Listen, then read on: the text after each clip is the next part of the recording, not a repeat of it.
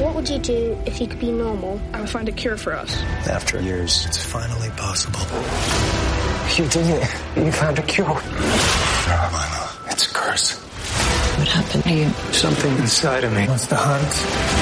You can't stay here. It's not safe. Michael, this is your chance to set things right. Are you here to heal the world or to destroy it? I don't know. Morbius, a new Marvel legend arrives only in theaters. Episode 419. There's already like 7 million podcasts talking about pop culture and all that. Makes us happy like shooting at a womp rat. But it's all been done before. We don't want to be a copycat. We're the leftovers picking up the scraps dropped by the cool kids. It's, it's a trap! Toss it, good it. Do we love it? Hey, let's face it, can't erase it. Let's embrace the Tupperware party. Subculture spill over like a vulture. Carry over counterculture, pushovers, pop culture. Leftovers. And for the uncool kids, what's to say has already been said. Leftovers. Sure that the only talent is the band that's singing this. Pop culture leftovers. You're listening to the only podcast with the balls to bite a radioactive spider. It's Pop Culture Leftovers.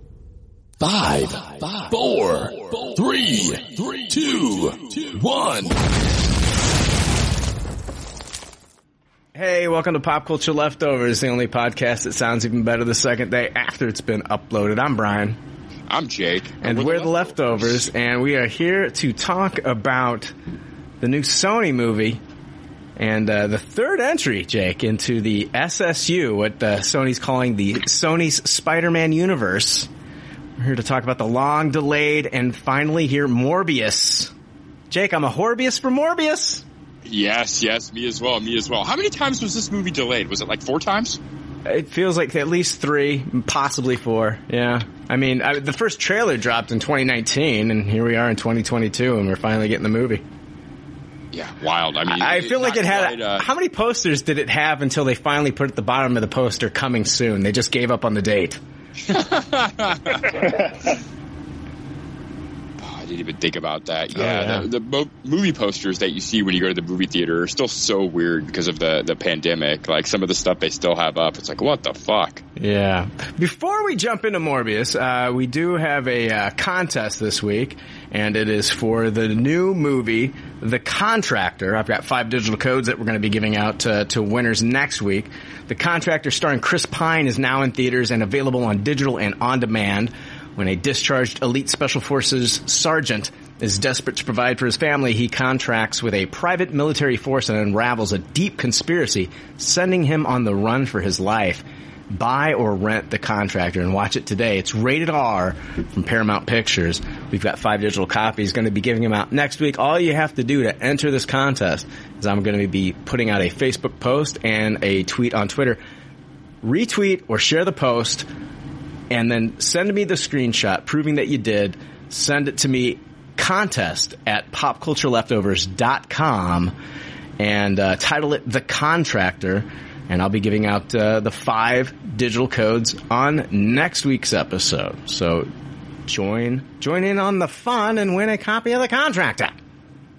I love that it's rated R. I imagine like someone like getting a paper cut on the contract and then it like bleeding like Kill Bill style all over the place. I don't think it's that kind of contract. I don't. I, I could be wrong, Jay. that sounds way more interesting than whatever just happened. Uh, Neil, we're trying to get people to watch this movie. and we actually have Paramount giving us digital codes for it. Let's not knock the movie. Um, let's see I, lo- here. I love you, Paramount. You do no wrong. Uh, thank you. No, Except seriously. for their apps, which sucks ass. Again, Neil, thank you. Shut the fuck up. Save it for when we're not recording. Save that shit. Or at least do it and for giving us jackass on streaming services so quickly. You're you're a god among men. I don't want to lose sponsors, Neil. Thank you. I'm just a guest. Nothing I say matters. Okay. Paramount, we tell Neil how wrong he is about your service every fucking day.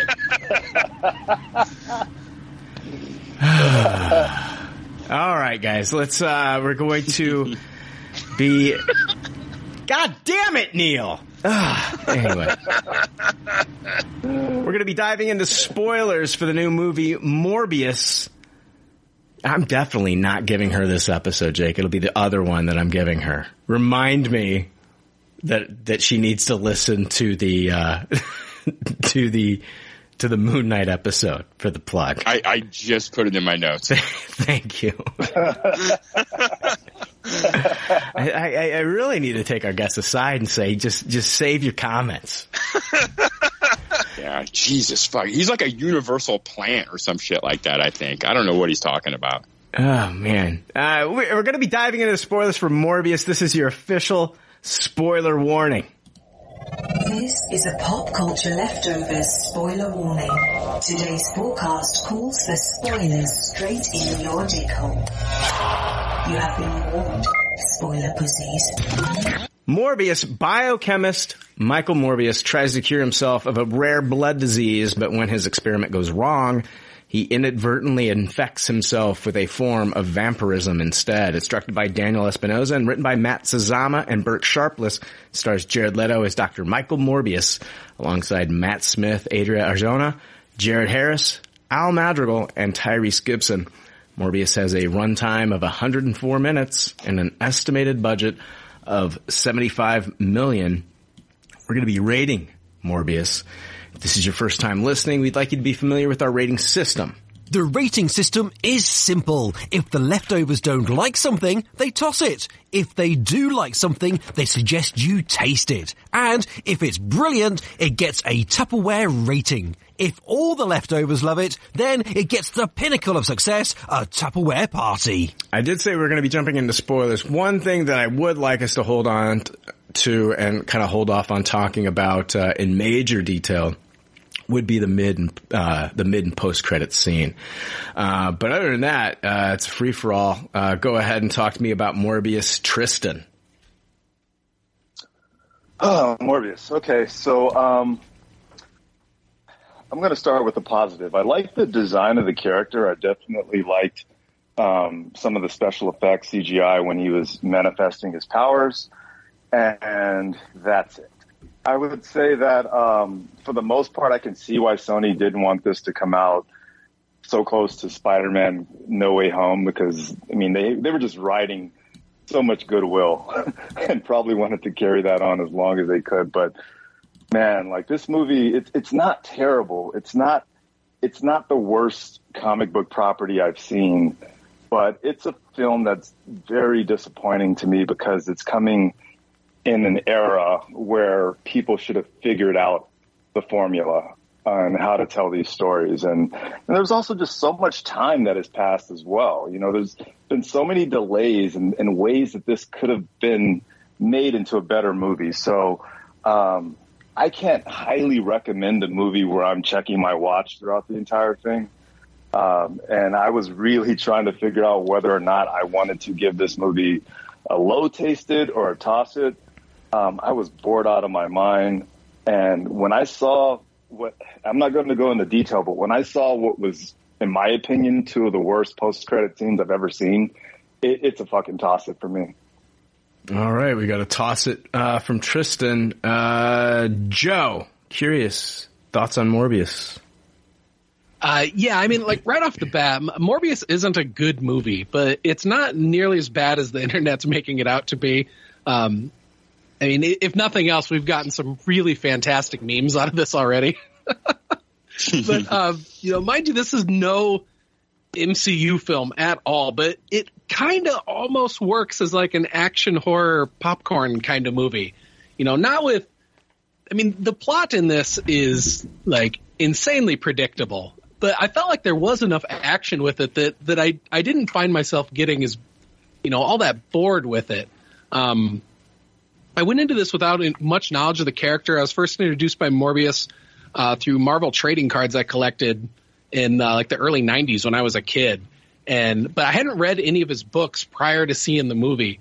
Um, after seeing the movie, I I did uh, get on Comixology and I I down um, what book did I get? It was uh, Morbius the Living Vampire, uh, The Man Called Morbius by Joseph Keatinge and um, Valentine Delandro and Richard Elson. Uh, and that was the. It starts with a, a one-off from Spider-Man 699.1, and it has a really similar origin scene to what we see on the boat here. Um, so I, I thought that that was pretty like pleasantly surprising. I thought that um, the way that they did the character design of the vampires in this, especially on Morbius, like it it did look a lot like he looks in the comics. And you know, as as far as the effects in this go, I feel like the vampire transformation effects were really really great. Um, but like the flight effects were just really too busy for my taste, and like all the little shots that they picked to do their slow mo most of them were, were pretty bland. Where I was like, why would you choose that? like it like it wasn't even like a cool looking shot. Um, I, the score I thought was very evocative of the score in Nolan's Dark Knight trilogy, where there were times where I'm like, is this the exact same score? Um, but maybe it was just confusing me with how close it was, especially with all the bats flying around all the time. Um, the performance in this, I thought Jared Leto was serviceable. I, I liked Matt Smith a little bit more, especially loved seeing him chew the scenery post transformation. Um, everybody else was pretty forgivable, uh, pretty forgettable. The the serious cop, funny cop duo Tyrese Gibson and comedian Al Madrigal was you know, pretty forgettable. The the fridged love interest played by Adria Arjona was it, it just felt like it was stale fare at, at, this point. But the biggest tragedy in the performance of this is the criminal underutilization of Jared Harris. I mean, how the fuck do you cast somebody like Jared Harris and then just have him do these nothing scenes? Like, it, I don't understand why you'd get an actor of that caliber and then just not Did he use even him have their a fullest. name? Uh, yeah. Uh, fuck. What? What Uh, was it? Yeah, I was gonna say. Of course, I don't have it. I think it was a meal. Was it a meal? It was Emil Emil Nicholas. Yeah. Yeah. And um yeah, so Tristan, like you, I was like I went into this thing just expecting like, okay, this is gonna be an absolute toss it. You know, like going into the theater, like the I think the Rotten Tomatoes score was already like below twenty. And so I had no hope for this at all. I tried talking every single person in my family into going with me. I almost bribed my 14 year old. Like, I will pay you to not make me go do this alone. and there were only like four other people in the auditorium with me. So, I mean, it was not that busy. Um, at the end, I, I felt like after I thought about it, I was like, you know, it does kind of work as a horror movie. This isn't a superhero movie at all. In fact, I think Sony is riding the coattails of, of Goodwill, you know, trading on this Marvel name when this is like, you know, people hear Marvel and movies, they, they think stuff like the MCU. They don't think whatever this thing was. but it almost works as like, you know, this popcorn horror movie. So, so I give it a low taste it. And, and I know we'll get into the mid credit scenes later, but as far as mid credit scenes go, these were probably the worst not only the worst mid credit scenes I've seen, but also the worst parts of this movie, where it was like, wow, you just managed to take this to a whole new level of fucking ridiculous. but yeah, that's Morbius. Uh, yeah, I'll go next. Um, Jake, recently me and you went and saw in the theater, we went and saw, um, uh, The Room with a bunch of people. And this is the room of comic book movies. Like this. I put the same thing in my notes.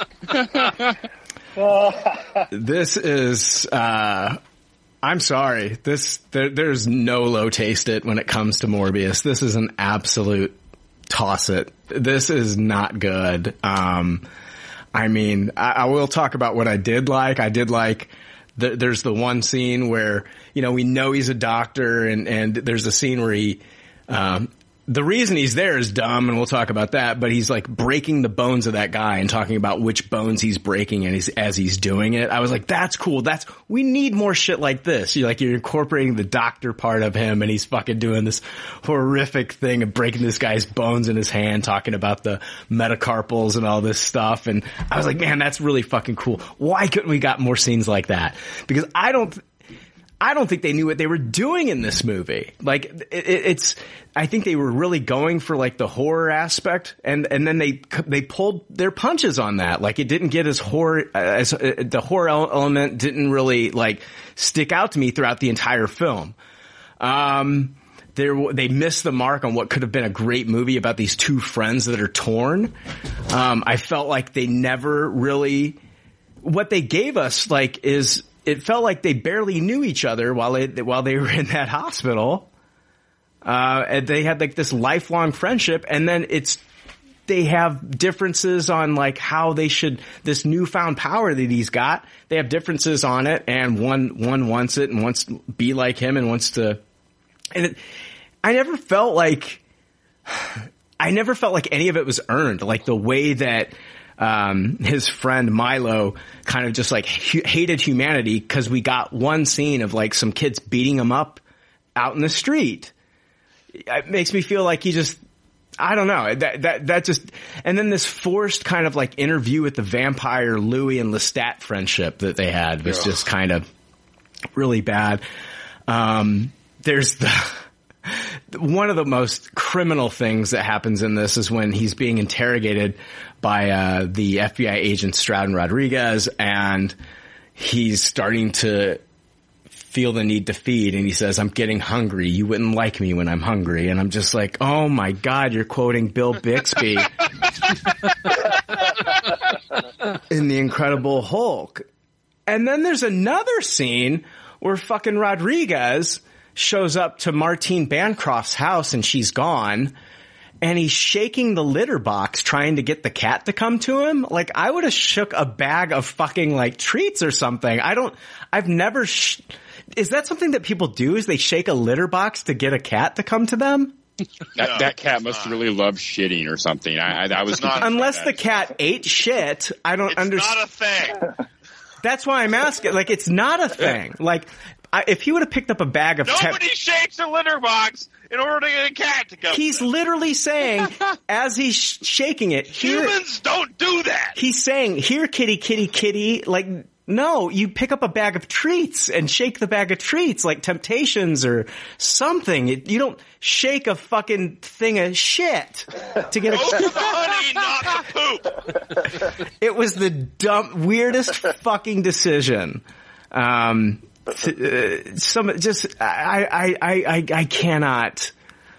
I did. I was really hoping that they would be able to pull off what they did in Venom, and I know not everybody's a fan of it, but man, Tom Hardy was fantastic. I loved it. I thought it was. I thought that movie was a blast, and it had great moments of humor.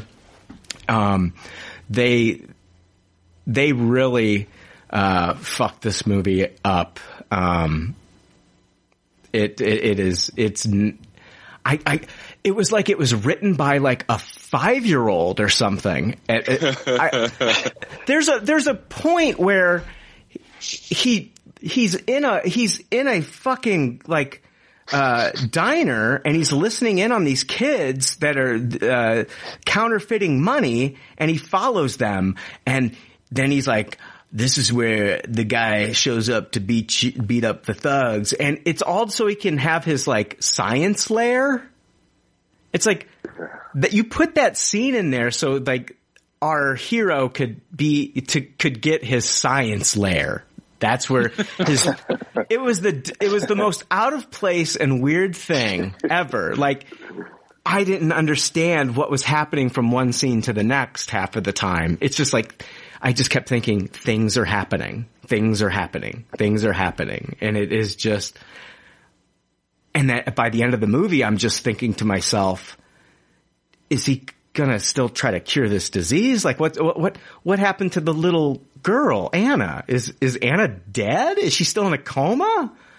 Um, again, going back to the room, Jake, where we don't know what happened with the mom's breast cancer. We don't know what happened to Anna in this movie. Is he gonna cure any of these people or is he just done with that now? It's just the weirdest movie. This is an absolute toss it. Jake, what did you think about Morbius? Yeah, I I'm gonna have to disagree with what Joe and Tristan are kind of putting out there, where they said it was actually a little bit better than what they expected from the reaction. I had quite the opposite reaction to this movie. I actually thought it was worse than anything I ever could have imagined. Um, I don't think the the internet is bagging on this movie quite enough. Um, it's a it's a it's a complete toss it for me. The story is just absolutely terrible. I've never seen such bizarre tonal shifts and pacing in a comic book movie in a in a long time. Um, none of the characters. Catwoman or Elektra. Yeah, but those movies are like 15 plus years old at this point. Exactly. Like I thought, I thought we were past this kind of thing. Oh. Um, I've never This seen. is a 20 year old fucking movie. Yeah, I've never seen a less enjoyable cast of characters either. I literally hated everybody. Um, this movie fails the Bechdel test in like every way possible. It's the it's the worst female representation in a comic book movie maybe ever. Um, she has like maybe a dozen lines and then you feel no emotion when what happens to her happens. Other, in fact, there's multiple characters that end up meeting their demise and you couldn't feel less emotion or connection when any of them happen. Um, this movie is never funny, even when it rarely tries to be. Um, I have the hungry line written in my notes under this part as well. Um, and when it's tr- you know, not trying to be funny. It's just so dour. Um, I felt like more than 75% of this movie took place in a fucking lab, and that was extremely boring. Um, much like Tristan, I, I couldn't believe this movie was only, I think, an hour and 45 minutes. It felt like some, I mean, Matt Smith was in it. It felt like some straight up Doctor Who time bending shit. Like, it felt like I spent three hours of my life watching this movie. Um, I agree that Matt Smith was the best part of the movie, but at that point it was like putting a Snickers in a pile of shit. Like it, you can't eat that Snickers anymore. It's it's completely ruined. Um, and none of it just made any sense. It, it was very room like. Like the I kept thinking about how at one point Morbius was willing to kill himself to like prevent like anything bad from happening, and then by the end of the movie, like he apparently he makes the decision that he doesn't have to kill himself anymore, but there's really never any like visualization of that struggle or anything. Like there's just no like heart behind it at all. Um, I thought the visuals, even though they were okay, were absolutely stupid and made no sense. Like the, if you think about the science behind the visuals, I found that to be really dumb. It's like they're expressing his sonar vision with all this wispy smoke shit as he's jumping around.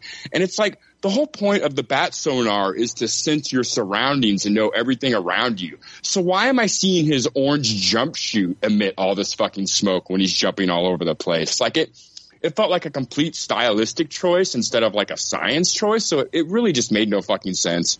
And I didn't really care for the, the visuals in any of the action scenes because of it. It kind of ruined all the action for me. So the action was very sparse. And when it was happening, they made this stupid fucking choice with these visuals that just absolutely broke my brain trying to like think about them.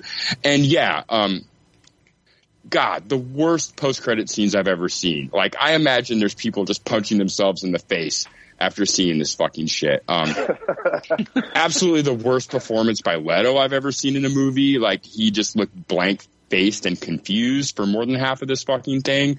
Uh, yeah, this was terrible. This was worse than I ever could have imagined. I like, I saw the, I saw the Rotten Tomatoes. I'm like, oof, this is going to be bad. And then I was just astounded at how terrible it was. I, I couldn't believe it. I was like, um, it can't be that bad. And I was like, whoa, jeez, this, wow. Yeah, I was hoping to come out of it and be like, oh man, the critics are wrong. It's fun. It's a romp. And it's, it's, it's sadly, it's not. Yeah, and uh, I agree with Joe that Jared Harris was just criminally underused and brought nothing to this movie at all. This is the worst Jared Leto performance I've ever seen. And the guy can act. You don't have to like him, but my Dallas Buyers Club, he's phenomenal. And I agree. He can act. And this is, I don't, I, this, this, the, the script is terrible. The directing is terrible. It's just, I feel, I feel bad for everyone involved in this movie. Oh, Yeah. Neil, I Neil. feel that um, I feel that um, Jared Leto though. I, I, I thought he was going to be more of a problem than he actually was. I feel that he wasn't as bad as I anticipated him being. Yeah. He was worse than I thought he would be. Yeah, me too. Um, Neil, what did you think? Okay, so I fucking hated this movie. I give it the lowest of tosses. Uh, I, I went into it hating Jared Leto already because he's a piece of shit human being. but I was hoping that we would at least get like a Venom esque, like, fun romp that was dumb as shit. Like, Venom is not a good movie, but it's super fun. And it, a lot of that has to do with Tom Hardy's portrayal with the character. It's not a good movie, but it's still fun. This movie is neither good nor fun. It committed the the most cardinal sin of any film that can be done, which is being boring as shit. And this movie was boring as shit. It had poor pacing. The characters were not realistic at all. There was no way to connect to anybody who was even involved in this movie. Um, the CGI action scenes were messy as fuck and were not able to be followed and just were bad. Oh god, the the scene where they were falling at the end. So annoying. I didn't know what was going on. and like the mid credits scenes were terrible. Uh, my I had two things that I liked about this movie. One was that they named the ship the Murnau, which is a reference to Nosferatu's director uh, F.W. Murnau. That was that was a cool little Easter egg. I liked that. The other cool thing about this movie was the credits geometric uh, things that they were doing. Yeah, yeah, I like That's that too. the only two good things about this movie. This movie is fucking awful and should never be viewed by anybody else who's ever watched a movie. It's awful. They should pull So this movie. bad. They should pull it from the theaters and delay it again. Yeah, they should. like this should be viewed in context with the new Crow. Like this is so bad. It, it again, Venom was a bad movie, but it was a fun movie. This is a bad movie that's not fun. It, it is uh-huh. so awful. Like I can get behind a bad movie that's fun. Like as long as everybody seems like they're having a good time, I'll, I'll watch it. But this movie, yeah, it's not fun at all. I will. I am angry at you, Brian, for making me watch. I'm happy that I fucking made you watch this and it elicits this reaction from you. I I, I kind of hate you right now because I had to watch this movie. It is awful. I kind of want to. Not be watched. I, I kind of, I By want anyone. to, honestly, I think what, I'm going to set a precedent right now that every year on this day, we're going to return and talk about this movie. And I'm going to make you watch it again every year and we'll, we'll do like, it'll be Morbius volume two next year that's at this time. as good as I, can't was feeling before we started recording, as you know, that's inversely how bad I feel about this movie. Yeah. Okay. Um, so But see, I can't even see myself going to a fan screening to watch to mock this film. Like I don't even want to see it again. Like The Room, you know, I could see The Room multiple times. Oh yeah. Yeah. And make fun of it. I can't see this movie again. No. I've seen it twice. I've seen it twice, guys. So I saw it twice too. The, the second time was so brutal. yeah. I thought about going a second time, and I could not do it. yeah. I, I just refused. It was it was that bad. Like I love. I, didn't- I didn't see. Venom two, but transposing that to, from the first Venom, which was not a good movie, it was still fun. This movie was not fun at all. There's no fun to be had in it, and the jokes are so bad that they, they take you out of what you're watching. Like it, it's like, hey, laugh at us, woo! It's so bad. Oh my god, I fucking hated this movie so much. All right. Um, I admit, go, hold on. We're good. Let's uh, let's let's open it up. Let's do a. Uh, it's time for a pop culture leftovers movie review. We're going to be uh, breaking down not every scene of this movie. Don't worry, but we we will be opening up. Uh, Tristan, what were you going to say? All right, somebody's shifting around there. All right. Yeah, I was just gonna say, um, you know, as far as this film is concerned, um, I got to look at context. Like I, I said, I don't think it's the worst superhero movie ever made, but it's like name one worse. Look at yeah, what is name one What worse? is the worst superhero ever made if it's not this one? I mean, this this feels like it slots right in between like the early Daredevil and Elektra of the early 2000s. It looks like it fits right into that shit. I could watch. I could. I Tupperware compared to this. Okay, guys. Which one? Daredevil's a Tupperware compared to this. Yeah. You think so? Yes. Yeah. Yeah, especially if you watch the if you watch the director's cut of Daredevil, it's a Tupperware compared to Morbius. Oh, I haven't seen the director's cut.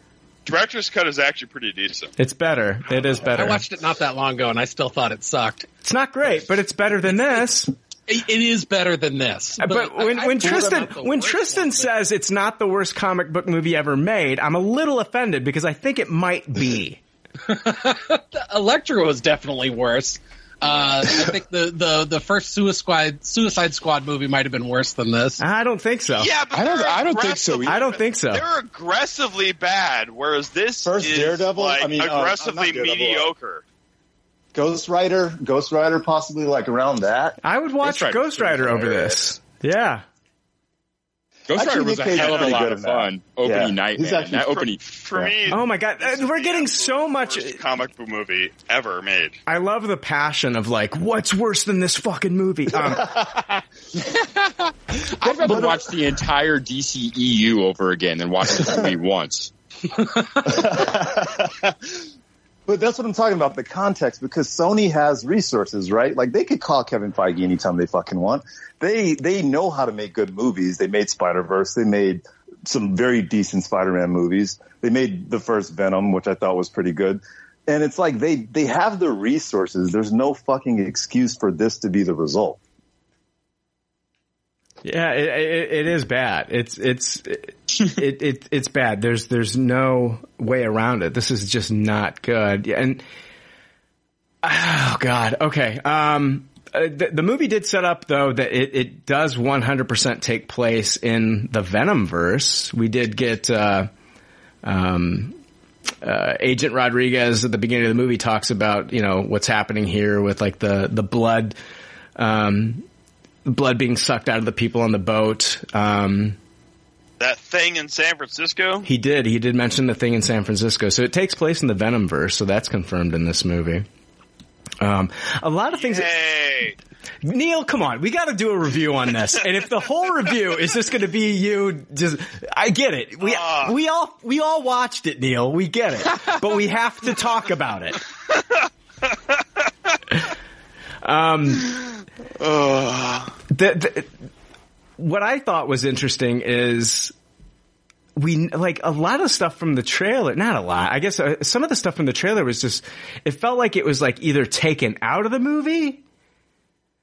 Um. It was with some Rogue One level shit when it, came to the yeah. trailer and what we saw. Well, it's there- they changed directors. the scene of him. There even, there's the scene of him like seeing the vulture getting out of jail and going into the car while he's going into the jail like that never happened um no. I'm tr- and like I feel like the trailer I feel like the trailer had it felt like it was having a lot like a lot more fun of showing him like getting his powers and testing them out. And then when you see it in the movie it is it is just so it, it happens so quickly and it's so uneventful. He like jumps up and starts swinging around the lab a little bit. Did he ever throw the ball and catch it like in the trailer? I don't even remember that. Yeah. He did Like, okay It, it felt like the trailer versus the movie was kind of reminiscent of the Suicide Squad trailer, the first one, uh, w- compared to that movie. yeah Like, it, it, it was so misleading. It, even the trailers, though, did not get me excited for this movie. And now that we have the finished product, I guess I was right to not be excited by the trailers. Because this movie is so bad! it's so bad! Okay, guys, I- guys, I we've looked into established, we have established that the movie is bad. All right? Sorry, I just can't get over this fact that it is so bad. I know, I know. I, I just, Neil, at the end of the day, I don't need a iTunes review saying, oh, they had the one guy and all he did was kept saying that the movie was bad. And it's like, I don't want, I don't want to, I don't want to fucking read that, Neil. But the problem is that like bad movies can be fun. This movie was bad and not fun. Oh my god! All right, We- we got it. Neil, you've said that seventeen times. I can't help it, man. It, it's just how I feel. I know. I know. I re- right now I want you to hug your mute button. Um, Bottle your emotions and pretend you're Jared Leto playing Morbius. Let me get some more head. So I went into this one expecting to come out the way that Neil is, You know, like absolutely hating it. Like I had no hope at all. I mean, like it was it was like a, a countdown to Dead Man Walking to me going out the door and like sitting in the theater and just oh here we go. And I didn't end up hating it near as much as as other things that I've had to watch, to, you know, to review things. And but it absolutely does not work at all as a superhero movie. And like it's almost insulting that like Sony gets away with saying this is the newest Marvel movie, and it's like, ugh, technically I don't. right. I honestly But- don't think we can do uh, a review of this movie because it all just comes down to like levels of like how much you hated it. Like I don't think we can even get into the nitty gritty of this because the conversation just steers into it was the worst thing I've ever seen, or it wasn't as bad as what you thought it was as bad as. Um, I think we're just trying to find that like level of like bad right now. And it's like, I just, I, I'm wanting to, I'm wanting to open this up for like, like a breakdown and talk about it. And we can't, I, I don't think th- th- there's like this hurdle I don't think that we can get over and start talking about like a scene in this movie because I got Neil howling over there about how bad it was. What did you think of the special effects? Like, did you like the vampire transition? It took it t- well the special the vampire transformation and all that stuff. I was fine with. I was not fine with the early two thousands slow mo from like the Matrix. Yeah, that stuff was didn't mm-hmm. work. Like the scene, there's a scene where he's like, I, I, I'm trying to understand this. There's a scene where he breaks out of jail. I think it's the scene he breaks out of jail, right? And, um, no, it's when he's brought into jail and it's when Tyrese's character, Agent Stroud, brings him in and he's on top of the building and he's like, swaying back off the top of the building and then Tyrese just looks at him and holds a gun to him and says, enough. enough. And I'm just like, dude, you're a fucking vampire. Like, couldn't you do, is it because you, is it because, is your powers not, are they not working right now because you need to feed? Is that what's happening here? Is that why they're able to bring you in at this point? Because before that, we've seen this guy. I'm not expecting him to go all out and kill Agent Stroud, but I was kind of expecting him to kind of like not get trapped on top of a building and have this guy say enough and just take him in so easily. I thought that was kind of surprising too, and and I I marked it up to him. You know, he was it had been a while since he fed, and he had said earlier when he was kind of establishing his powers that you know he has extraordinary powers right after he's fed, and then it it it you know falls off. I, I do have a question though. So Why is this movie so bad? no, it, it, it's it's it's uh, what's her name? Uh, Martine Bancroft. The, yes, the fridged person. Um, she opens her eyes at the end and has like vampiric eyes. Yes. So is he able to like turn people into vampires by biting them? Uh, yes. I think like, we saw a drop of his blood go into her mouth too. Yeah, didn't she like Yeah, bite his lip or something like that? she bit his lip and he fed on her, but like he's not like a traditional vampire in the comics. So I'm just wondering if like they're turning him into a traditional vampire, where if you Yes, feed on the person, Yes, it doesn't make sense. It, that's what happened. It doesn't make sense.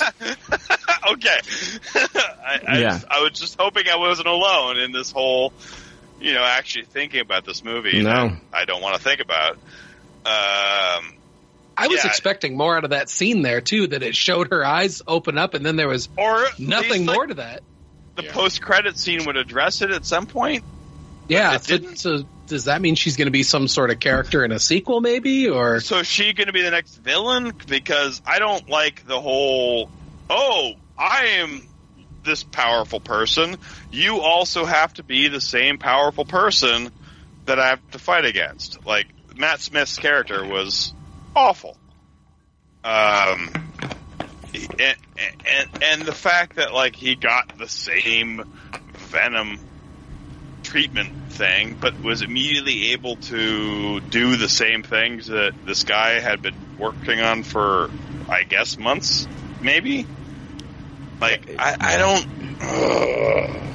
Well, uh, one of the things I, I, I did kind of like about the movie was the conceit of him only being able to drink the bagged blood yeah. for so long, and the threat of if he continued to do that, him having to go against his will and actually kill someone to be able to sustain. I I thought on paper that was a really cool conceit. cool idea.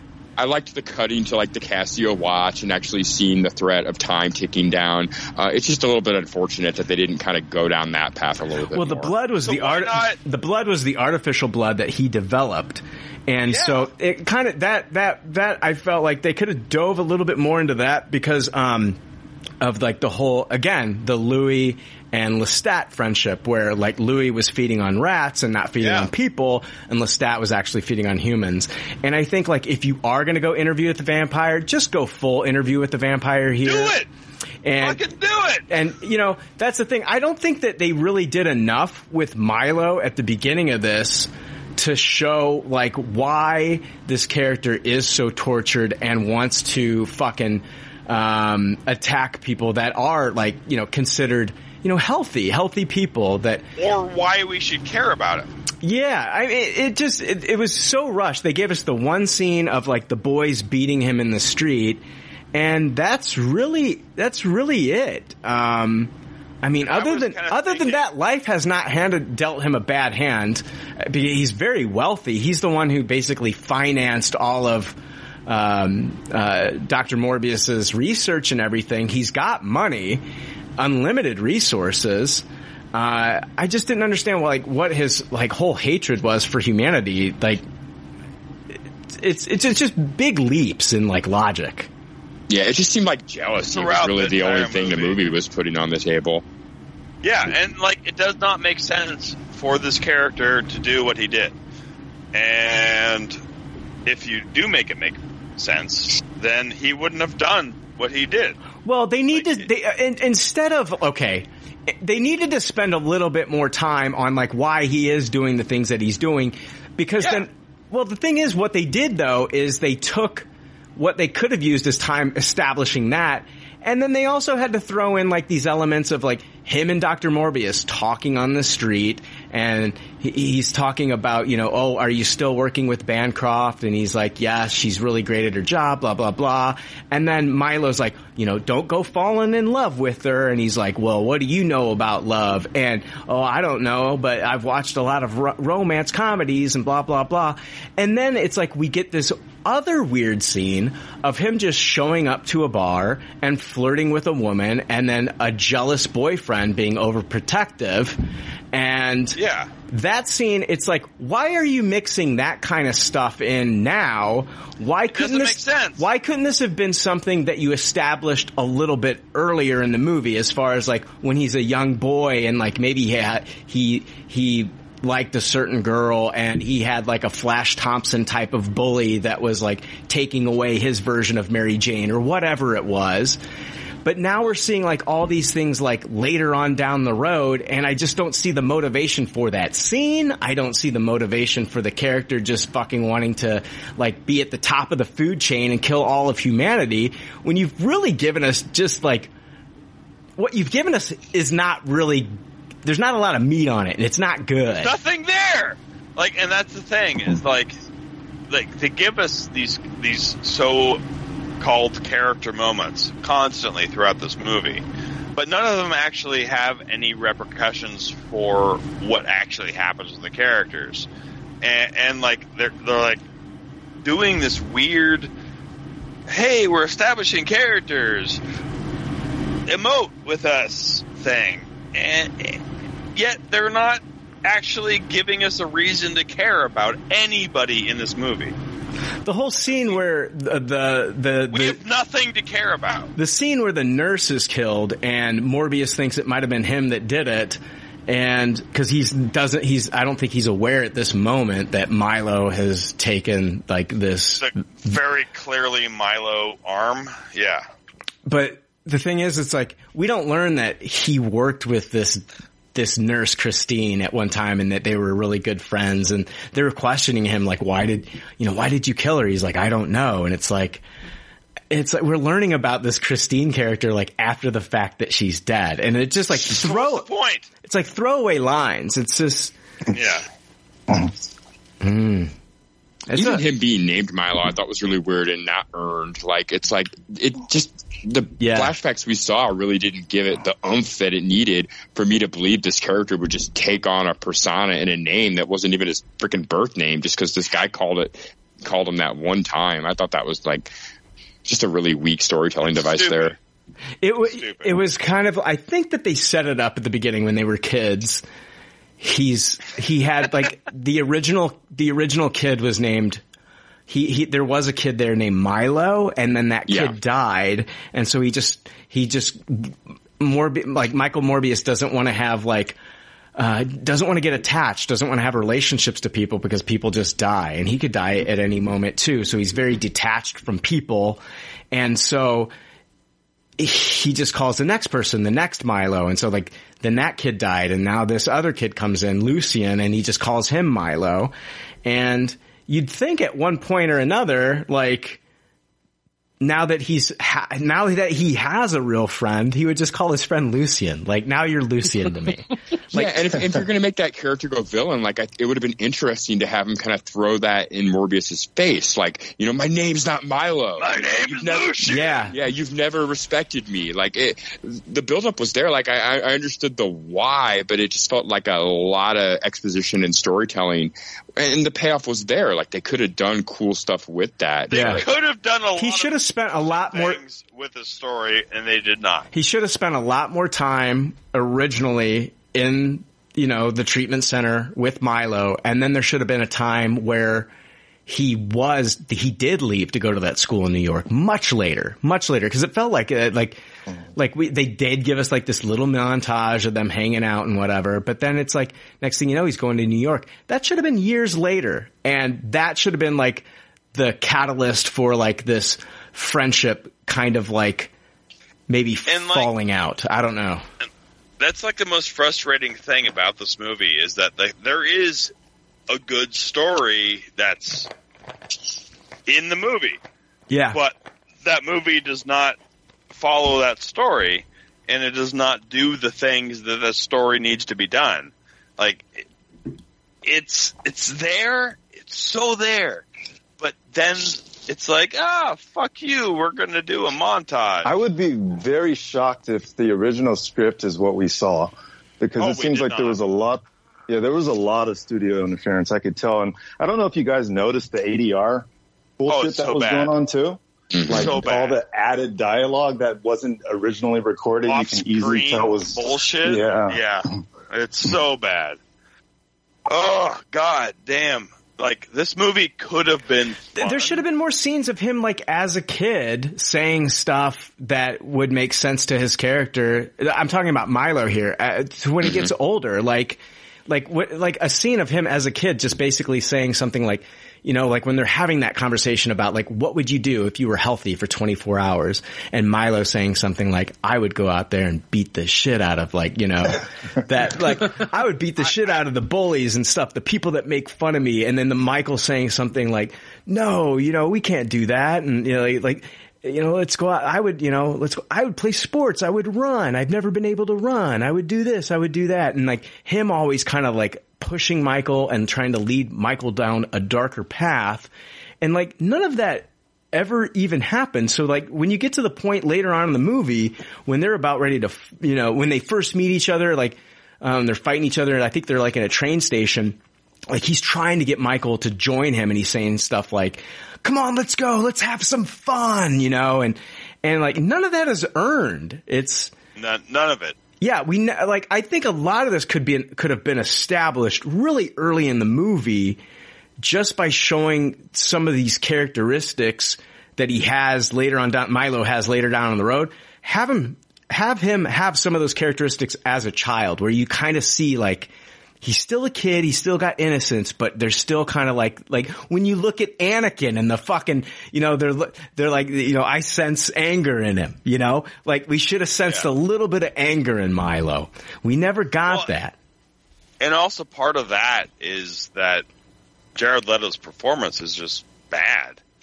Like there's nothing in this movie that makes me think he's an Oscar worthy performer, which I know he is because he's won Oscars. And like it doesn't translate. Like I hate Jared Leto. I fucking hate him. I think he's a piece of shit human being. But he's done some incredible acting jobs. Like Requiem for a Dream is one of the best movies that I will never watch again that I've ever seen. Um, you know, he won an Oscar for Dallas Buyers Club.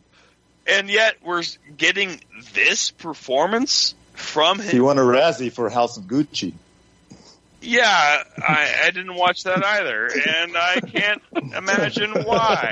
Uh, no, he, he's just a bad person, but he can he can do good stuff, like on screen, and like that's I have to say, he looked really good as the character. Like No, he looked totally. like the comic book version. Okay, yeah, grow your hair out. Yeah, that's a, that's an acting performance. Great, awesome. Uh, but no, like he he's known for being a weirdo on set. You know, sending used condoms to his fucking Suicide Squad castmates. So why isn't he doing the same kind of weird shit this time? Is it just because he's no longer a sexual predator? I think But it's he wasn't it is? method acting thing because he was Joker, and so he was doing fucked yeah. up crazy shit like that. That's what he says. Yes. You don't know, Neil. Maybe it'll come out that he was sending like little bags of blood to all his co-stars. hey, you know what? If it got him the part, fine, whatever. But the part was bad, and he did a bad job at doing the part. So fuck him. Okay, Jared Leto bad. Morbius. Morbius bad. Um, another part that I didn't understand was, uh, and let me try to explain maybe what I thought was going on here and why this was able to happen.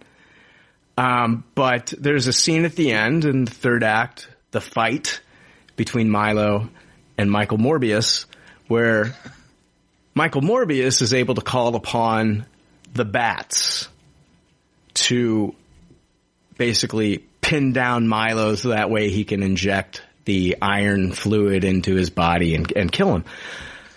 Why was Morbius, Michael Morbius, able to call upon the bats? Wh- hold on, But not Milo. but yes, yeah, hold on. Let me get, let me let me get it up. Is the reason because that the and was it just bats in the city or was it the bats that he brought all the bats that he brought back from Costa Rica because it looked like a lot more bats than the bats that he brought back from Costa Rica. And I was I thinking it like was all the bats in the city. yeah, because I was thinking like the bats in Costa Rica, that might work because of like the whole device that he brought up. Um, that fucking medical harp or whatever the fuck that thing was that he brought up and Magical harp. they, That's the greatest thing I've ever heard. they sensed his, they sensed his blood and they followed his blood. And so maybe like that was like the connection that he made with the Costa Rican bats. But like, how does he have like this connection with just all the thousands of bats that are there in the city? It did, why was Milo and, and, uh, and when he walked in the room with those bats, they didn't attack him. They would have attacked anybody else, but Milo is just as much of a vampire as he was. So I don't understand Yeah, that. maybe maybe it was just the uh, they like sensed like the pulse that he was emitting, but then again, that also lends itself to why wasn't Milo having the same effect? Like it would have been cool if it was kind of like a Spider-Man Venom in the comic books thing, where like their spider sense doesn't work off of each other. But it was kind of really unexplained why Morbius was immune to that and Milo was so suspect to it. It's weird that fucking the bats wouldn't have followed Milo. Milo is actually more of a vampire than vampire bat than than Morbius was. Morbius was trying to just suck on fucking you know artificial blood, and and and Milo was out there actually being kind of like a bat. You know, bats fucking hunt prey, and it's it's none of it made sense to me. I agree with that 100%. You want me to weigh in or not? It was bad. Yes, as long as it's more than bad. I know. I want to. I, I want to put Neil on the cover of that Michael Jackson album. Bad. I know. Neil's out of control this episode. no, like You, Neil, you are you you are a little out of control this episode, bro. oh, I am definitely out of control right now. But like, no, it, it it's bad because it it it does not establish anything. Yes. like there there's no through line where it, it yes they they had a scene where uh Morbius was all about the bats. And like oh I like bats. That happened. But it did not like establish that he had a real connection with the bats. Whereas Matt Smith's villain would also have that same connection. Even though they have different origin stories I guess. But like in the comics Morbius does have a connection with bats and that should have been established before anything dealing with the bats in general. Um, the bats We're still talking about bats. Um, are bad. um, it's so bad. um, oh my god! I I think that there should have been also a scene. Uh, speaking of bad, this episode is bad. I'll say. Uh, let me just throw that out there. This- I think I think this is the room of PCL episodes. This now. is the room of PCL episodes, yeah. And and Neil just showed up and he's silk shirt guy, Jake. I mean, it's just people are going, "Who the fuck is this guy?" Um, but uh, th- I think there should have been a scene too where Milo, who's got like those hired goons, because of like. You know, we find out that Milo's got hired goons when you sh- when The when random hired goons? no, hold on. Neil! Neil! Please! Jesus Christ. Sorry. No, they're not random hired. He was, he was cheating in a game of, uh, cards and so he was worried about like Russian KGB showing up, um, because he was cheating at cards. And so he hired a bunch of goons to protect his place. I think it would have been, uh, there, there should have been a scene where we actually got to see him inject himself with the the serum to turn himself into a vampire because like it's like one moment we see him taking the vials but like so he performed it on himself i think he, the goons should have showed up with him at bancroft's place and made bancroft perform that on him you know what i mean i just think it's very convenient that we don't see him injecting it in himself. Like you think that he would have to have somebody there supervising the this whole thing. I mean, they went onto international waters.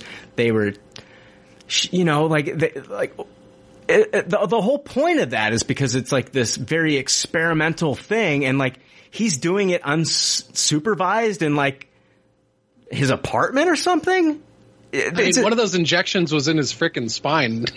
It's like I can't even. itch Yeah, like you think that you think there would be actual logical repercussions to things in this movie, and there are not. So I think there should have been a scene where like the goons and Milo show up and make Bancroft perform that on him, you know? So yeah, they they wasted a lot of leverage on trying to surprise us by the fact that Milo was a vampire. Mm-hmm. Like, and, and the juice really wasn't worth the squeeze there. Like, you could kind of see the intention. Hold on, you could kind of see the intentions of the filmmakers where they wanted us to go. Like, oh my God, Michael isn't the one that killed these people. You know, Milo is a vampire already. Right. But like the sacrifice that they made for that storytelling decision for it really not to pay off was what you're describing, Brian, is, is a lot of stuff that you really have to do a lot of gymnastics Yeah. to figure out how it even makes sense. big time mental gymnastics because like even when I'm seeing Milo, I'm still putting it together that like he looks a little healthier right now. I think he's a vampire. His makeup is no longer sickly guy. It's now vampire guy. I think we're all just kind of like we're, I think we're all scared of Neil on this episode. I can't help it, man. I aggressively. I feel like you know. movie. I feel like I feel like I'm doing gymnastics trying not to get you on one of your like this movie's bad rants. Like, oh my god, what's the one? What's the one thing I'm gonna say that's gonna set Neil off? You're like, it's, you're like a, you're like a fucking bomb. You're like a, It's, like possible, potato. man. It's possible. Like, oh god, I fucking hated this movie so much. Well, it sounds like from everything we've been talking about that they'd have to do quite a bit of work on this to make it a movie that you know we all would have liked. It, you know, Yeah. filling in filling in more of the backstory to give their present day motives more sense. Uh, filling in some of those holes, like you were saying, with with you know h- how Milo even got these. I mean, it's a, a far cry from just pocketing a couple vials to then all of a sudden you're doing this thing, and then his motivation for why he's so evil off the bat. Um, Well, and I mean, if you're if you're gonna, yeah, if you, let's let's figure out what the motivations are for making him evil. Because like, I do think when Matt Smith is chewing up the scenery and doing what he's doing, he's doing it well. But there's nothing, nothing, um, as far as like the story goes, for me to believe like why is he acting like this? Like, I think he's fucking chewing up the scenery. I think he's like, you know, he's he's giving it his all. You can tell he's clearly having fun playing the part. But on the flip side, can we make Michael Morbius likable? and I don't know, like, does like, like, he's not a likable character. I never really understood too, like, why he shows up to, why he shows up to even accept the Nobel Prize and then, oh yeah, and then, and then doesn't. And just kind of like, like, why did he even show up to begin with? Like, what? They, there was like a throwaway line, and I didn't catch it of why he didn't accept it. So it just didn't make sense for him to even show up in the first place. He said he So- didn't want to accept it because in his eyes it was a failed experiment. Oh, okay. Because he was trying to cure himself, and in the quest to try and cure himself, oh, he created artificial blood that the rest of the world can use, but it does him no good. That's just what I took from that. So the first comic I ever bought was a Maximum Carnage Spider-Man comic, and in that comic, Michael Morbius was working with Spider-Man in order to develop this, or in order to take this uh, high velocity sound wave machine from the Fantastic Four and Reed Richards. That's my first experience with Morbius. It's kind of my only experience with Morbius, and this movie did nothing to change that opinion. It just made it seem like Jared Leto was doing something. I don't know, man. It, it's it's so hard to even review this because it, it it's like I think you've done a great job, Neil. Like I, like, I, I, I don't know I am the epitome of the great reviews of this movie. No, like it just like it's not the same character, and that's my point. Is like it's not the character that I I recognize from the comics. It's this weird Jared Leto thing doing his thing, and like it didn't. It it didn't. I don't think it, I don't think it all. I honestly don't feel like it all falls on Jared Leto here. I feel like it's a bad No, script. It's bad direction. It's bad all across the board. Yes, You're and right. I am.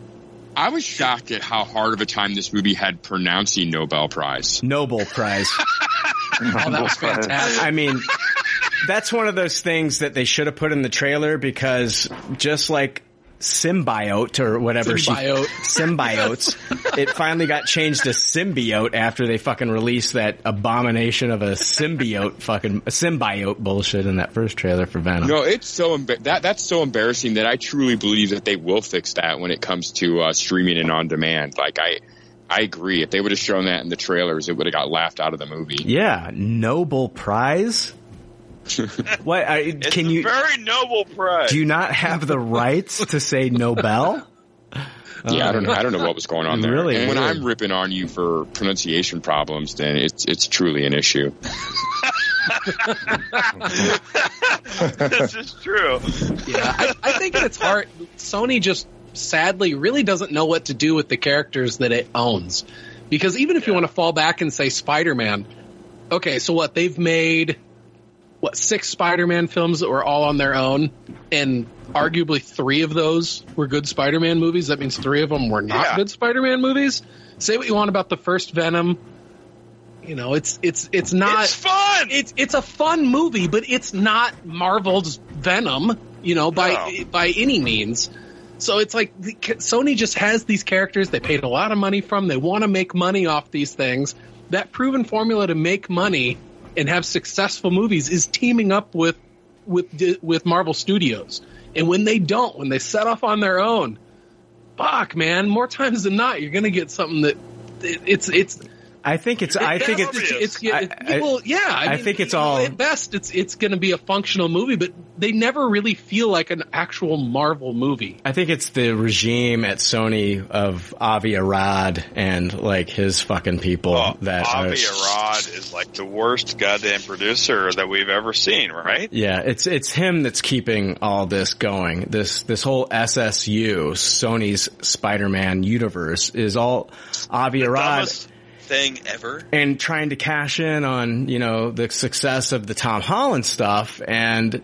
None of like n- none of like this stuff is earned in this movie as far as like especially the mid and post credit scene which we're gonna talk about here. Oh, those were a farce. Yeah, I was watching this movie and wondering, um, does the general audience know the difference by now? Do you think that they know when in association with Marvel is something completely separate from the MCU? Like, do you think they can understand that No, difference? I don't. I think they just see Marvel. Yes. I was in a theater with a bunch of normies, and the reaction was not good. Um, most of them were saying, like, like during the movie, like, this isn't Marvel. This isn't good.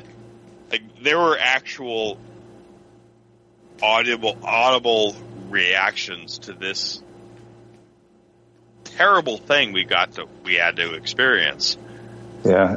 If I was Marvel Studios, I would want some kind of fucking disclaimer, like before these Yeah. movies, like Like, this is not us. We're not doing this. We are not inflicting this pain on you. We promise.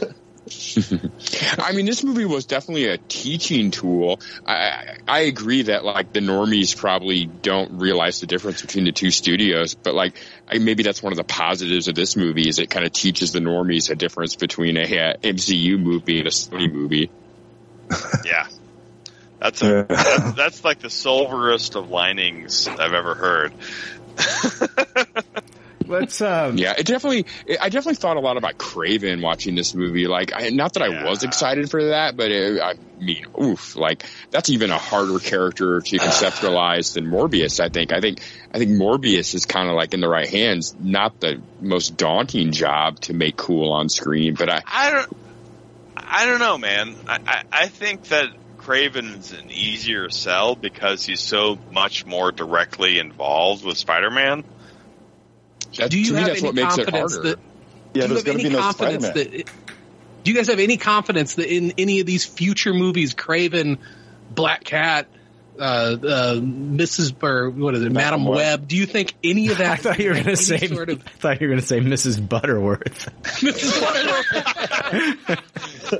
I mean, but with any of these upcoming properties they're talking about, do you have any confidence that we're going to get any sort of coherent plot or or No. storytelling with it? This is basically the fucking not- Fox Mar- X Men. I don't think this episode's coherent, guys. We got to talk one at a time. All right, go ahead, uh, Tristan. I was going to say that they're basically taking a, a, a page out of the Fox X Men universe, where it almost seems like they just don't really give a shit about continuity or anything. It's like they're just trying to make an output. It's a it's a cash grab. Yeah. It's it's a cash grab, and I don't think that the Avi Arad is hiring uh, people with their own vision. He's hiring people that will fall under the blanket of his vision. Of we've got to just make this to. The whole reason to make this movie is to get to this this point where we're going to get a Sinister Six, and and he doesn't want to have anyone come in there with another vision other than the end point being a Sinister Six kind of cash grab film. And and when you're when you're doing that, you're doing exactly what DC did with the Justice League. They give us two, three movies, one movie that has nothing to even do with the Justice League with that Suicide Squad movie. And uh, we're jumping straight into Justice League. Now, Marvel, they did it the smart way. It was the slow burn. They didn't know that they were going to make an Avengers movie. They were just trying to make a good Iron Man movie. And they did. And and here's the thing, but that's what th- this is what is so wrong about what they've done here is the fact that they have just said they didn't say to themselves, "Let's make a good Morbius movie." They're just they're they're thinking like fucking five steps ahead of where they, where they should be thinking. Make a How good can we establish this character in the universe? and just how can we just get this character out there so we can make a Sinister Six and make some money? This is exactly what Universal was doing with the fucking Mummy franchise when they tried to get that that monster um, universe going. Where it's like they're just they're too busy worried about the the shared universe more so than actually making a good film. and people are cognizant of the fact that they're doing this shit. Like that that's the problem that they're running into is that people are actually aware of what they're trying to do.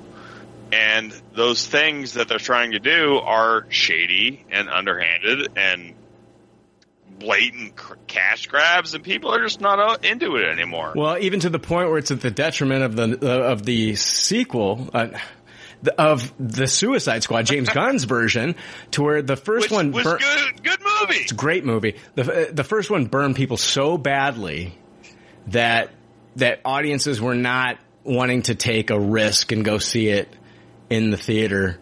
Uh, be- Which I think Peacemaker helped because it was so good. Like, I, I got my friend uh, into Peacemaker because it was such a good show. And like, that's the thing is that, that like when people understand that there are characters that they can relate to, they actually watch the shit.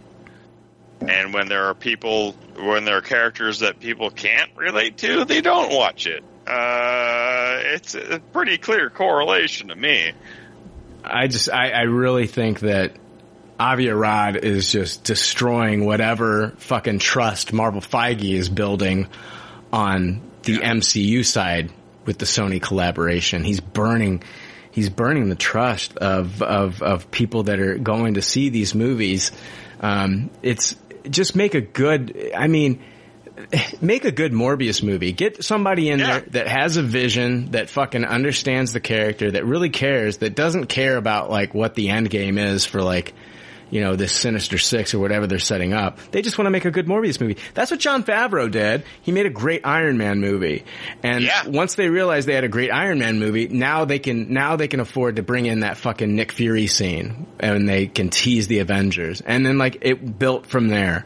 Um, But then, like, why are you hiring Jared Leto? I mean, like, uh, just don't do that.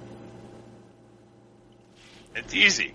I think that they saw an Oscar Oscar winner, and I think that they were, no, I think they I think they saw an Oscar winner. I think they, they, they they saw that this guy's uh, this guy's a big name in Hollywood, and they thought that they would be able to get a great performance out of him. I don't think he, he was given anything anything of any substance to even give us a good performance. The movie felt so choppy, and it was terrible. And go ahead, Jake. I know you had something to say.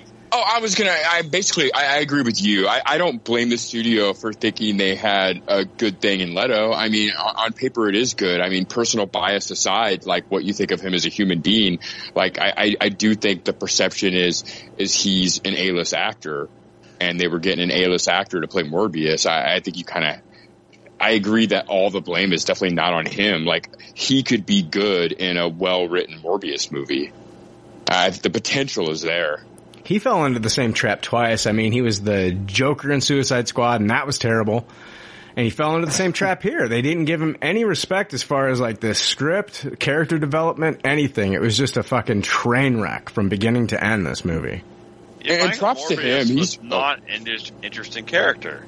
And that's the problem. Well, that's the thing. You can make him an interesting character. You don't have You to like. could, like, easily. li- okay, And they we talked about we talked about Moon Knight, a character of Arthur Harrow that shows up in one comic book, and they completely rewrote the character. Yeah. you can do that in these movies. Can. Robert Downey Jr. made Iron Man Iron Man.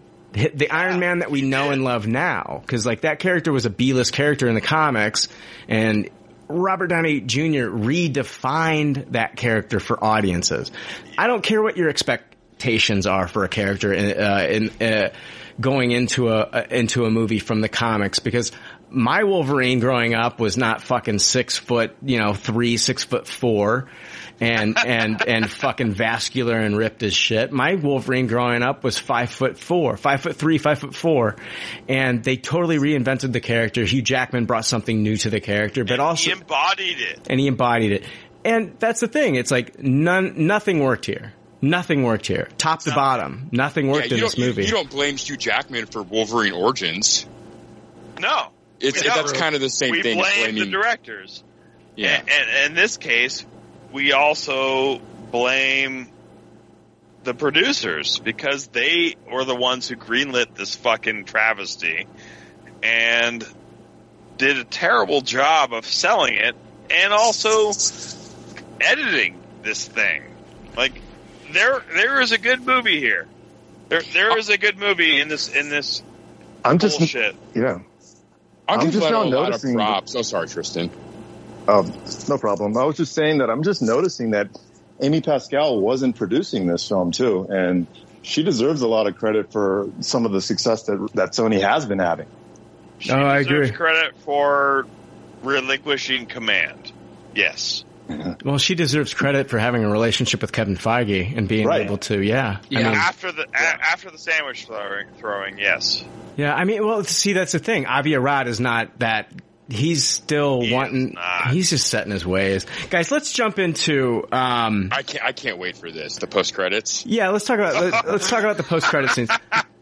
Wow. So the first one we find uh, that we see the rift in the sky, the same rift in the sky that we saw in uh, Spider-Man: No Way Home, the purple rift. Uh, Adrian Toombs randomly appears in prison. He says, "Hope the food is better in this joint," and um, then we get like a voiceover from somebody on the news saying like this man just randomly appeared in the prison and and they're you know uh, he's named himself his, his name is Adrian Toombs and uh, he, he'll you know he'll probably be released you know. And so then uh, we get a scene of a car driving to an undisclosed dis- uh, undisclosed location. Uh, it's it's Michael Morbius gets out of car. Um, we see something coming towards him, and it's Adrian Toombs in full vulture costume, and he says, "Thanks for meeting me, Doc. Been reading about you. Not sure how I even got here." It has something to do with Spider-Man, I think. I'm still figuring this place out. I think guys like us should team up and do some good. And then Morbius looks at him and says, intriguing.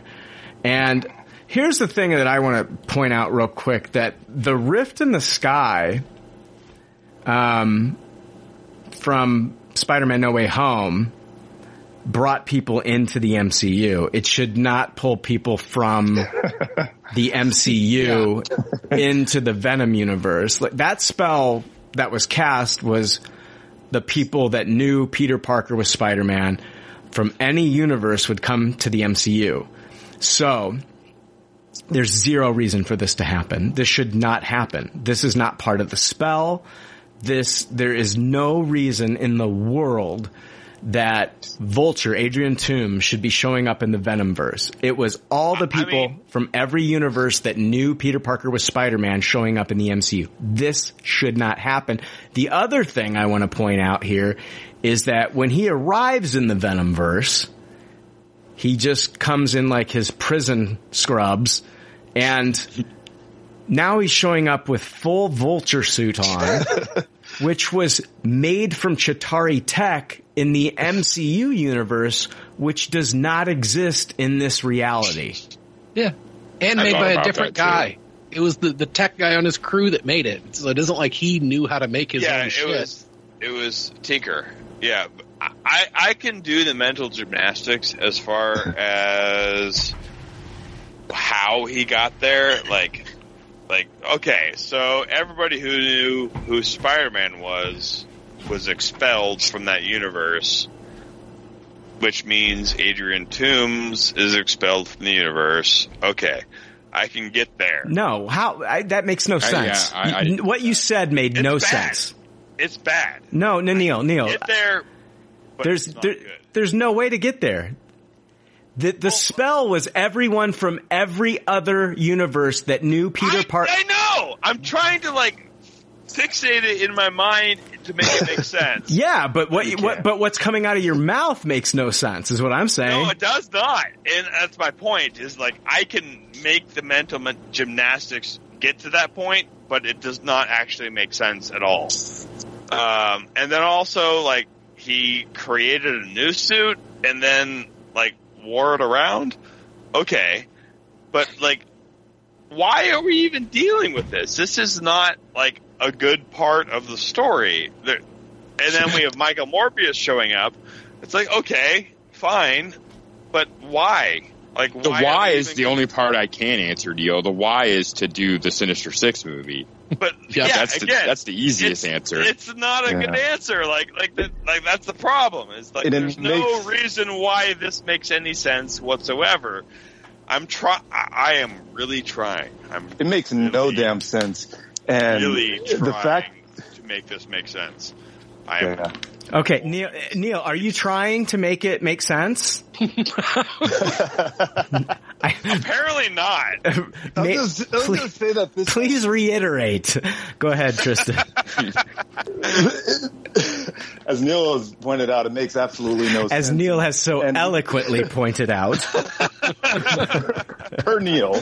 Yeah. Um, it's like, yeah, but it's like, uh, it's, it's ridiculous because you have the vulture who wasn't an inherently bad guy who had a vendetta against Tony Stark and now he's all of a sudden I forget how he got the fucking suit, which makes no sense. Now he's just wanting to, he just wants to team up with a random vampire and cause havoc. It's like, dude, like, think about, think about it. Think about it. This guy has Random vampire cause havoc. this guy has a wife and daughter. Wouldn't the first fucking thing he would want to do is figure out where they are rather than just put together a suit and try to fucking team up with a vampire? Like it Yes. makes no fucking sense. The mid Yeah, I didn't understand.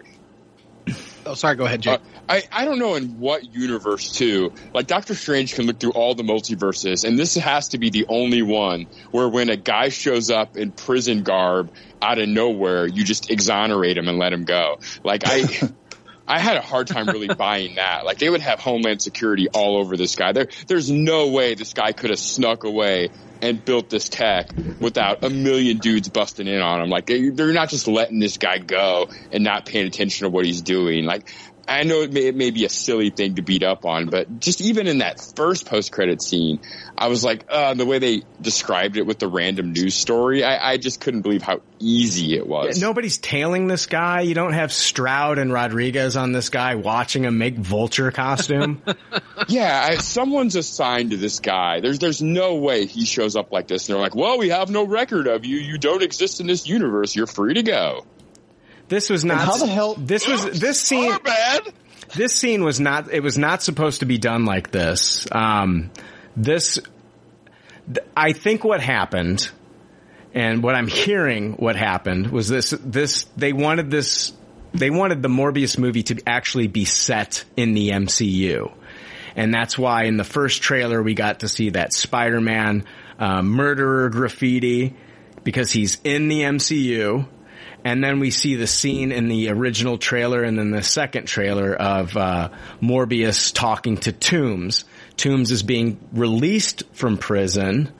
Um, and, uh, or, yeah, Toombs is being put in a car.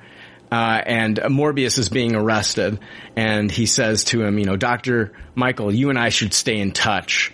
Um, got tired of doing the whole good guy thing, and um, they couldn't convince Sony couldn't convince Disney to allow this to be in the MCU, and so they they reshot everything. But well, hold on, Jimmy Kimmel had Michael Keaton on an episode of of his talk show, and this was a few months ago, and he said that he was doing reshoots for Sony. And he said, Oh, what are you doing? He said, Vulture stuff. And so this is what they reshot. They reshot this for him going into that universe because I think Disney said, no, we don't want Morbius to be in the MCU. We're not, we're, we don't want this to happen. And so all the stuff that we saw in the original trailers that showed that Spider, that, that there was a Spider-Man in the Morbius universe, that there was a, that stuff is gone. And this is what they gave us. They're just doing anything they can to, anything they can to bring us this Sinister Six movie that nobody wants. I feel Yeah, like I feel like all these these scenes were scenes are- sketched out. Oh, I'm glad we're all talking one at a time. Um, Joe. I feel like these post-credit scenes, like when they were like, "Oh, we're gonna have to reshoot these," they wrote them all out, dialogue included on the back of a bar napkin, and then just used those as their final drafts. Like this had like the shittiest dialogue. Like I couldn't believe how bad the dialogue was, especially in that the the second one. I'm thinking it has something to do with Spider-Man. It's like, oh, are you thinking that? Like, what the? f- Yeah, and then the hardest I laughed in this entire movie was at Morbius's no reaction to the Vulture name dropping Spider-Man. Like we do a face cut to Morbius and it just no dialogue, zero reaction. Like, like he actually knows who Spider-Man is. Like, it's, Yeah. it's weird as fuck. I feel like these end credit se- sequences, because they name drop Spider-Man, are going to very much go the way of the end credit sequences in Amazing Spider-Man 2, where they're just never really going to matter. Like, I, I just don't see how they, and oh man, like worst case scenario, this is where they put Garfield back in as Spider-Man, and Yeah. this is the fucking Sinister Six he has to fight, and like all that goodwill is just burned up in flame with the greed of Sony. Yeah, yeah, that's what I was worried about too. That it was going to be Garfield.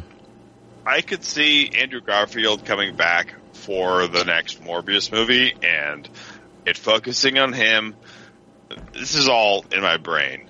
Just like, okay, I can see that happening. I can see that happening. And it being okay. But, oh, if they try and continue this universe with such a bad post credit scene, I don't, I don't understand how. I mean, we're already getting that this is going to happen. we're getting a Craven movie. This is not stopping anytime soon, guys. I mean, I know it's weird. Like I, I don't get why they're doubling down on this bullshit. Oh God, Uh, th- fucking Sony just needs to sell the rights to Spider-Man. Jesus Oh, Christ! please, please, please. Give it back to the MCU. I mean, come on. They That would be the that- best case. That's what we want. I feel that the performance of this movie, though, is going to have a lot of people in the boardroom at Sony reevaluating the future because it's it's very clear that they're not just going to have a billion dollar Venom every time they they do this, Right. And and I think they were relying on that. like, oh, we we had some success with Venom, so now we can just throw any fucking rogues gallery villain out there and and have a successful film. And this is clearly not the case. And and it's almost giving. It's not good for the genre. Like if I was Disney and Marvel, I would be pissed that this even exists because there is brand confusion. Yeah. It's almost like it's like the shit you sue people over. Like, hey, you're making my brand look bad because I mean- people can't tell the difference. As a random consumer, I'm pissed that this, this exists. So yeah, I get you. Neil, you're really going to have to convince me that you're pissed at this because I, I, no, it's like if, if you didn't see kids wearing Morbius t-shirts before, you're not going to see anybody wearing a Morbius saw a t-shirt now. If I saw a child wearing a Morbius T-shirt, I would smack that child. That kid is going to grow up and be a serial killer. yeah, it's gonna be a real Milo. I mean, Morbius cost like seventy-five million to make, I believe. Yeah. Um, it looks like it's gonna make around forty million over opening weekend. It's gonna be, it's gonna have a huge drop off. I think it's gonna be a struggle for this movie to make its money back. And I, I agree with what you guys are saying that that kind of thing is what makes Sony pay attention. Like as bad as this movie is, if it would have opened gangbusters and just been raking in money, that we would have just moved on forward. And like, I- just wouldn't have cared. I honestly don't know. Uh, even if it makes, let's say it makes 150 million, that's typically, you know, it needs to make double to like, um, you know, come even like with marketing and stuff like that. But they've been marketing this movie for years now with the pandemic and the delays. So I, I would have to imagine that they've spent more on marketing than they originally would have had it had there not been a pandemic. I agree with that too. Like, And I mean, we made jokes about the posters, but I mean, all that stuff costs money. And um, well, I mean, the trailer was out in theaters for the longest time too, and it kept getting delayed. Um, and then, uh, oh, I forgot my last thought. I'll just I do remember on Facebook people saying they hope that they cannot wait for Morbius to come out because they were tired of seeing the trailers on Facebook.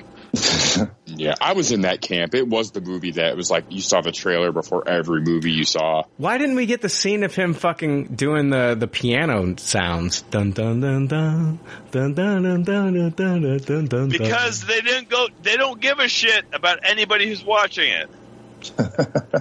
Yeah, this movie feels ripe for some kind of director's cut or alternate cut. Like, especially if the public perception is so bad and they're going to want to sell it again on like you know the streaming services. I could see them doing like a, a director's cut here or an unedited. I'm not saying that it'll it'll help the movie, but it, you know it'll trick people into paying a second sense. time. Makes sense. Yeah. Yep, guys. Morbius. It was uh Bad BS. It was Snorbius. Horrible, yes. oh, I'm so glad I'm not the only one who hated this movie so much. Oh, you're not alone. if anybody else did, I don't think I don't think we heard them over you, Neil. I don't I would have killed for someone to come on here and Tupperware this movie and have to deal with the wrath of Neil. I That would have been an amazing. That would have been an amazing April Foo- April Fool's prank. I don't know. this, uh, Honestly, at the do it. at the end of the day, I don't know what it would take for Joe to toss a movie. I really don't know. I really don't. Because Joe, if there was ever a movie that deserved to be tossed, it was this one, and you still give it a low taste. It. I cannot. I cannot. honestly didn't hate this near as much as Neil. I don't know what's more surprising. Go ahead. I, I, this movie made me angry at Brian for making me watch it. I know. We, uh, we, we covered that. We covered that an hour ago. Yeah, I know, but I'm angry. At, I'm angry at myself now that I had you watch it, Neil. yeah, it's like it's like the main reason that I hate it so much is because I was forced to watch it, and then Uh, you were not. You were not. You go back and read the fucking text message, and you said, "I'll go watch Morbius." I said, "This week No, we're doing." I, mo- I, I totally agreed to it. you were Totally not agreed to- forced. But the only thing I could think of while watching it was like, "Oh god damn you, Brian! I fucking hate you for this." You could have walked out at any time and said, "Brian, I'm not doing the episode," and I would have been like, I didn't want to let you down, man. Brian had him strapped in like Clockwork Orange style in the fucking room. the toothpick. I felt like that. It's, it did feel like that, uh, but whatever. So, "Hey, man, we're doing people a I'm service." glad I got to rip on some shit though with you. We, I, we got the hey, we did some people some service. Hopefully, people aren't going to spend their hard earned money to go out and see this in the theaters right now. And there's other movies they could be watching. So, I mean, go back and Yeah. watch Spider Man No Way Home again. It's still in theaters. So, Literally anything else. Yeah, I felt it was my duty to warn everybody that I cared about not to see this movie. no, I, se- I seriously sent out a text immediately after I left the theater. I had the same experience Joe had where, um, man, I did not want to have to go see this by myself. And like, I was like, Shell wouldn't go with me. A couple friends wouldn't go with me. And I'm like reaching out to people I haven't talked to since fucking like high school. Like, hey, want to meet back up at this Morbius movie?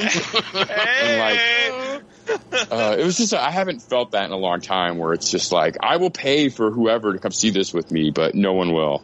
Aiden straight up told me, "Look, I'm just not interested in seeing a movie about Morbius." I mean, I agree with Aiden. I agree with your child. Smart kid. It was, it was so funny. And I got back and told Liam, the 11 year old, I was like, dude, you missed out. I was like, that movie was fucking amazing. like, no way home level. And he looked at me for a sec. He goes, no, it wasn't. You're lying to me. I'm like, yeah, I wasn't that good. I have the utmost respect for fucking Brian and Jake for being able to make it to a second showing of that shit.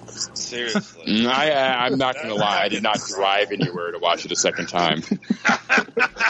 I mean, I, I, yeah, confession. I didn't drive anywhere to watch it the second time either. So, I saw it once and I was like, I am never watching this movie ever again in my entire life.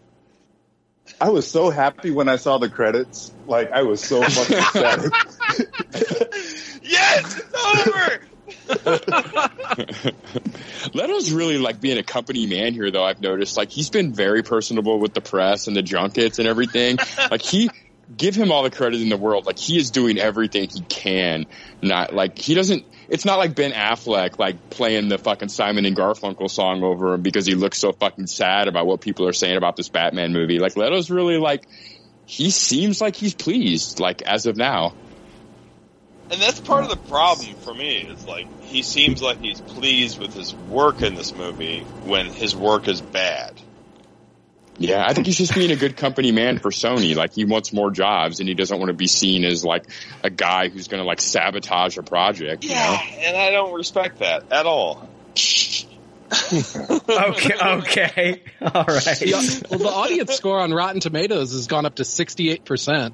Uh, yeah, I, I always argue that people have, it's like how you won't toss a movie. Like I, I think people just have a hard time like going to do something, paying for something, and then just completely disregarding an experience as bad. I I think it, it's it's it's human nature to say you kind of enjoyed it no matter what, because the alternative is just like feeling really depressed and Yeah, yeah, I- like admitting you got conned out of 15 bucks or whatever. Yeah, Yeah, exactly. Coming on here, In denial. Like I hated this shit.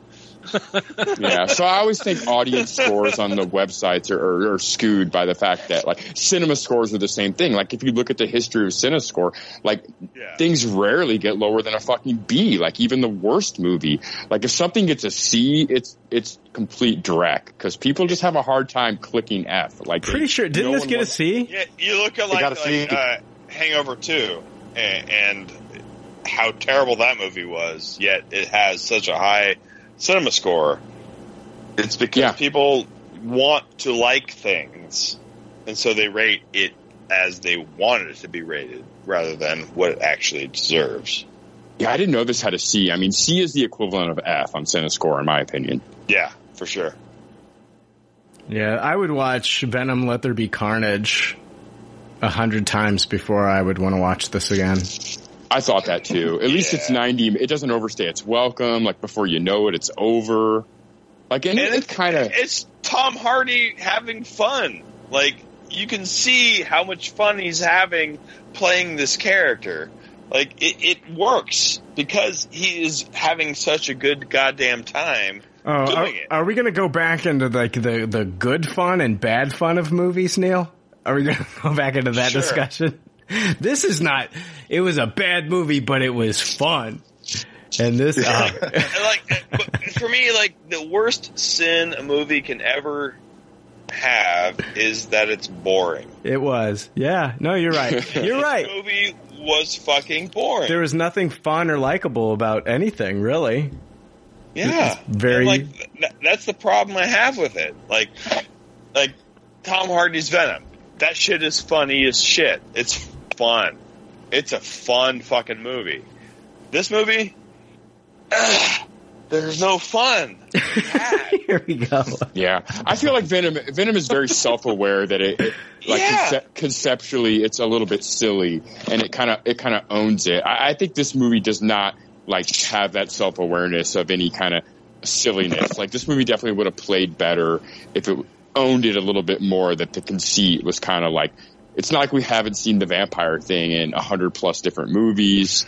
Like I, I, Let's play with those tropes a little bit. Let's play this- with the fun, like sunlight. Let's play with the crosses. Let's play with the. But then, like at the end, like he he bit this woman and she turned into a vampire. Like what is happening there?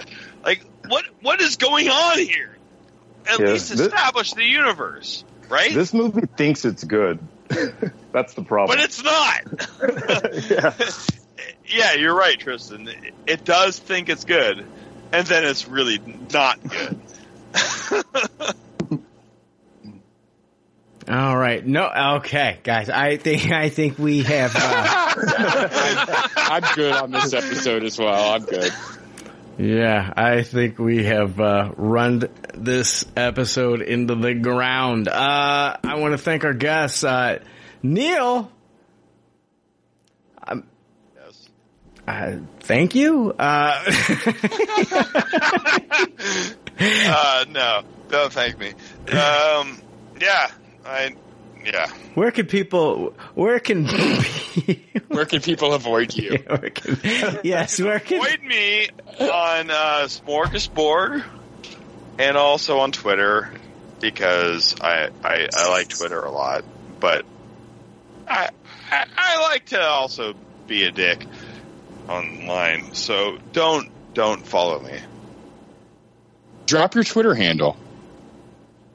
Restless boom. You've got one of those dumb underscores too. Yeah, yeah. Jake, not, Jake, you got a pro- now. Jake, Jake hates underscores. What is going on I here? this is not a new thing. I, I just think like, come on, like it, if it's taken, just pick a different name. Uh, I can't stand name? the, the underscore. With the underscore is your name? Well, there's a space there. I, I you know. I mean, there's a on. space in Restless and Boom. Guys, let's let's So let's why let's- not utilize that space as far as the thing goes? Yeah, let's let's let's pick our battles here, guys. This is Listen, there's a reason I haven't harped on underscores for a long time. I just I was trying to help Neil out because I was trying to get him some more followers, but he didn't mention the underscore, so I wanted to uh, No, don't. make sure I- people knew where to went. honestly, I think I- Neil I just don't got. I think Neil just got unfollowed. Okay, so Yeah, I appreciate that. Follow me. Unfollow me. uh, Joe, where can people find you, man? Yeah, you can find me on my podcast, StarkCast, where I'm having long form conversations with people. New episodes every Saturday, or you can find me on Twitter at the Tubby Ninja. No underscores. No underscore. Well done. You are the best salesman of anything I've ever heard. But that is not true. Otherwise, I'd be plugging the fact that I also have a book called I Become Death. There you go. Woo! Oh man, yeah, it's you're gonna uh, our Morbius episode. You're gonna be there's gonna be oh yeah, yeah. I'm raking. they're gonna be flying off the shelves. Cha-ching, cha-ching. Uh, Tristan, thank you for joining us, man. I really appreciate it. Yeah, thanks for having me, and I guarantee that we're going to be talking about something better than Morbius next time you see me. Uh, Tristan will be joining us for Morbius 2.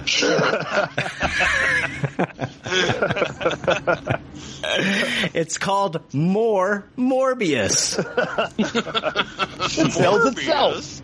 Uh, Or by us. do you guys want to know what I originally was going to start the show with? Yes. Oh yes. I was gonna, I was gonna say, At its Corbius, Morbius is a storybius. you couldn't do it, could you? I couldn't do it. I had it. I I I had it Oh, written. that would have been so fantastic. I had it written in my notes, and I was going to be like, "At its Corbius, Morbius is a storybius of vampire Lorbius." I don't think we could do it. Oh man! All right. Oh god. Oh, do you think Morbius Part Four is going to be called Morbius Forbius? Yes, yes. I hope not. so hard. I hope not. Oh man, let's. I let. Oh god, I'm gonna take this episode in the back alley and shoot it. the old Yeller treatment. Seriously, I am curb stomping the fuck out of this episode. We are done, guys. Thank you so much. We will see you next week. See ya. Later. Put a lid on this one. Put a lid on this shit. Jesus Christ. Thanks for listening to Pop Culture Leftovers. Congratulations. I don't know how you did it. I couldn't do it. You people need a t-shirt saying, I just listened to two hours of nonsensical crap. Anyway, if you'd like to reach the Pop Culture Leftovers cast, you can email them at comments at popcultureleftovers.com. You can also follow them on Twitter at PC Leftovers or like their Facebook page. They'd love to hear from you. They're all pretty sad and lonely. One of them is homeless, but I didn't say that. There's already like 7 million podcasts talking about pop culture and all that. Makes us happy like shooting at a womp rat. But it's all been done before. We don't want to be a copycat. We're the leftovers picking up the scraps dropped by the cool kids. It's, it's a trap. Toss. Do we love it? Hey, let's face it, can't erase it. Let's embrace the Tupperware party. Subculture spill over like a vulture. Carry over counterculture, pushover, pop culture. Leftover.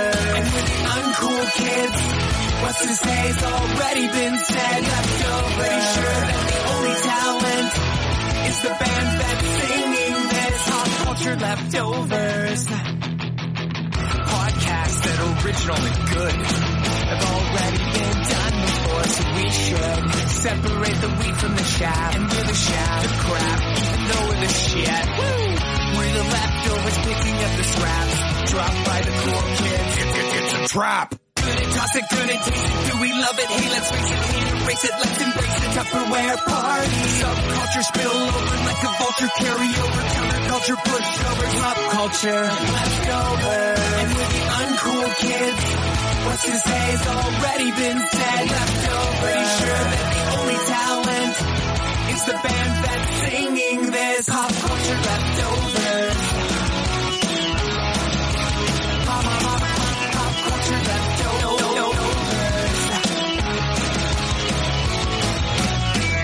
Taste do we love it? Hey, let's face it, can't erase it, let's embrace the Tupperware party. Subculture spill over like a vulture, carry over counterculture, pushover, pop culture, leftover.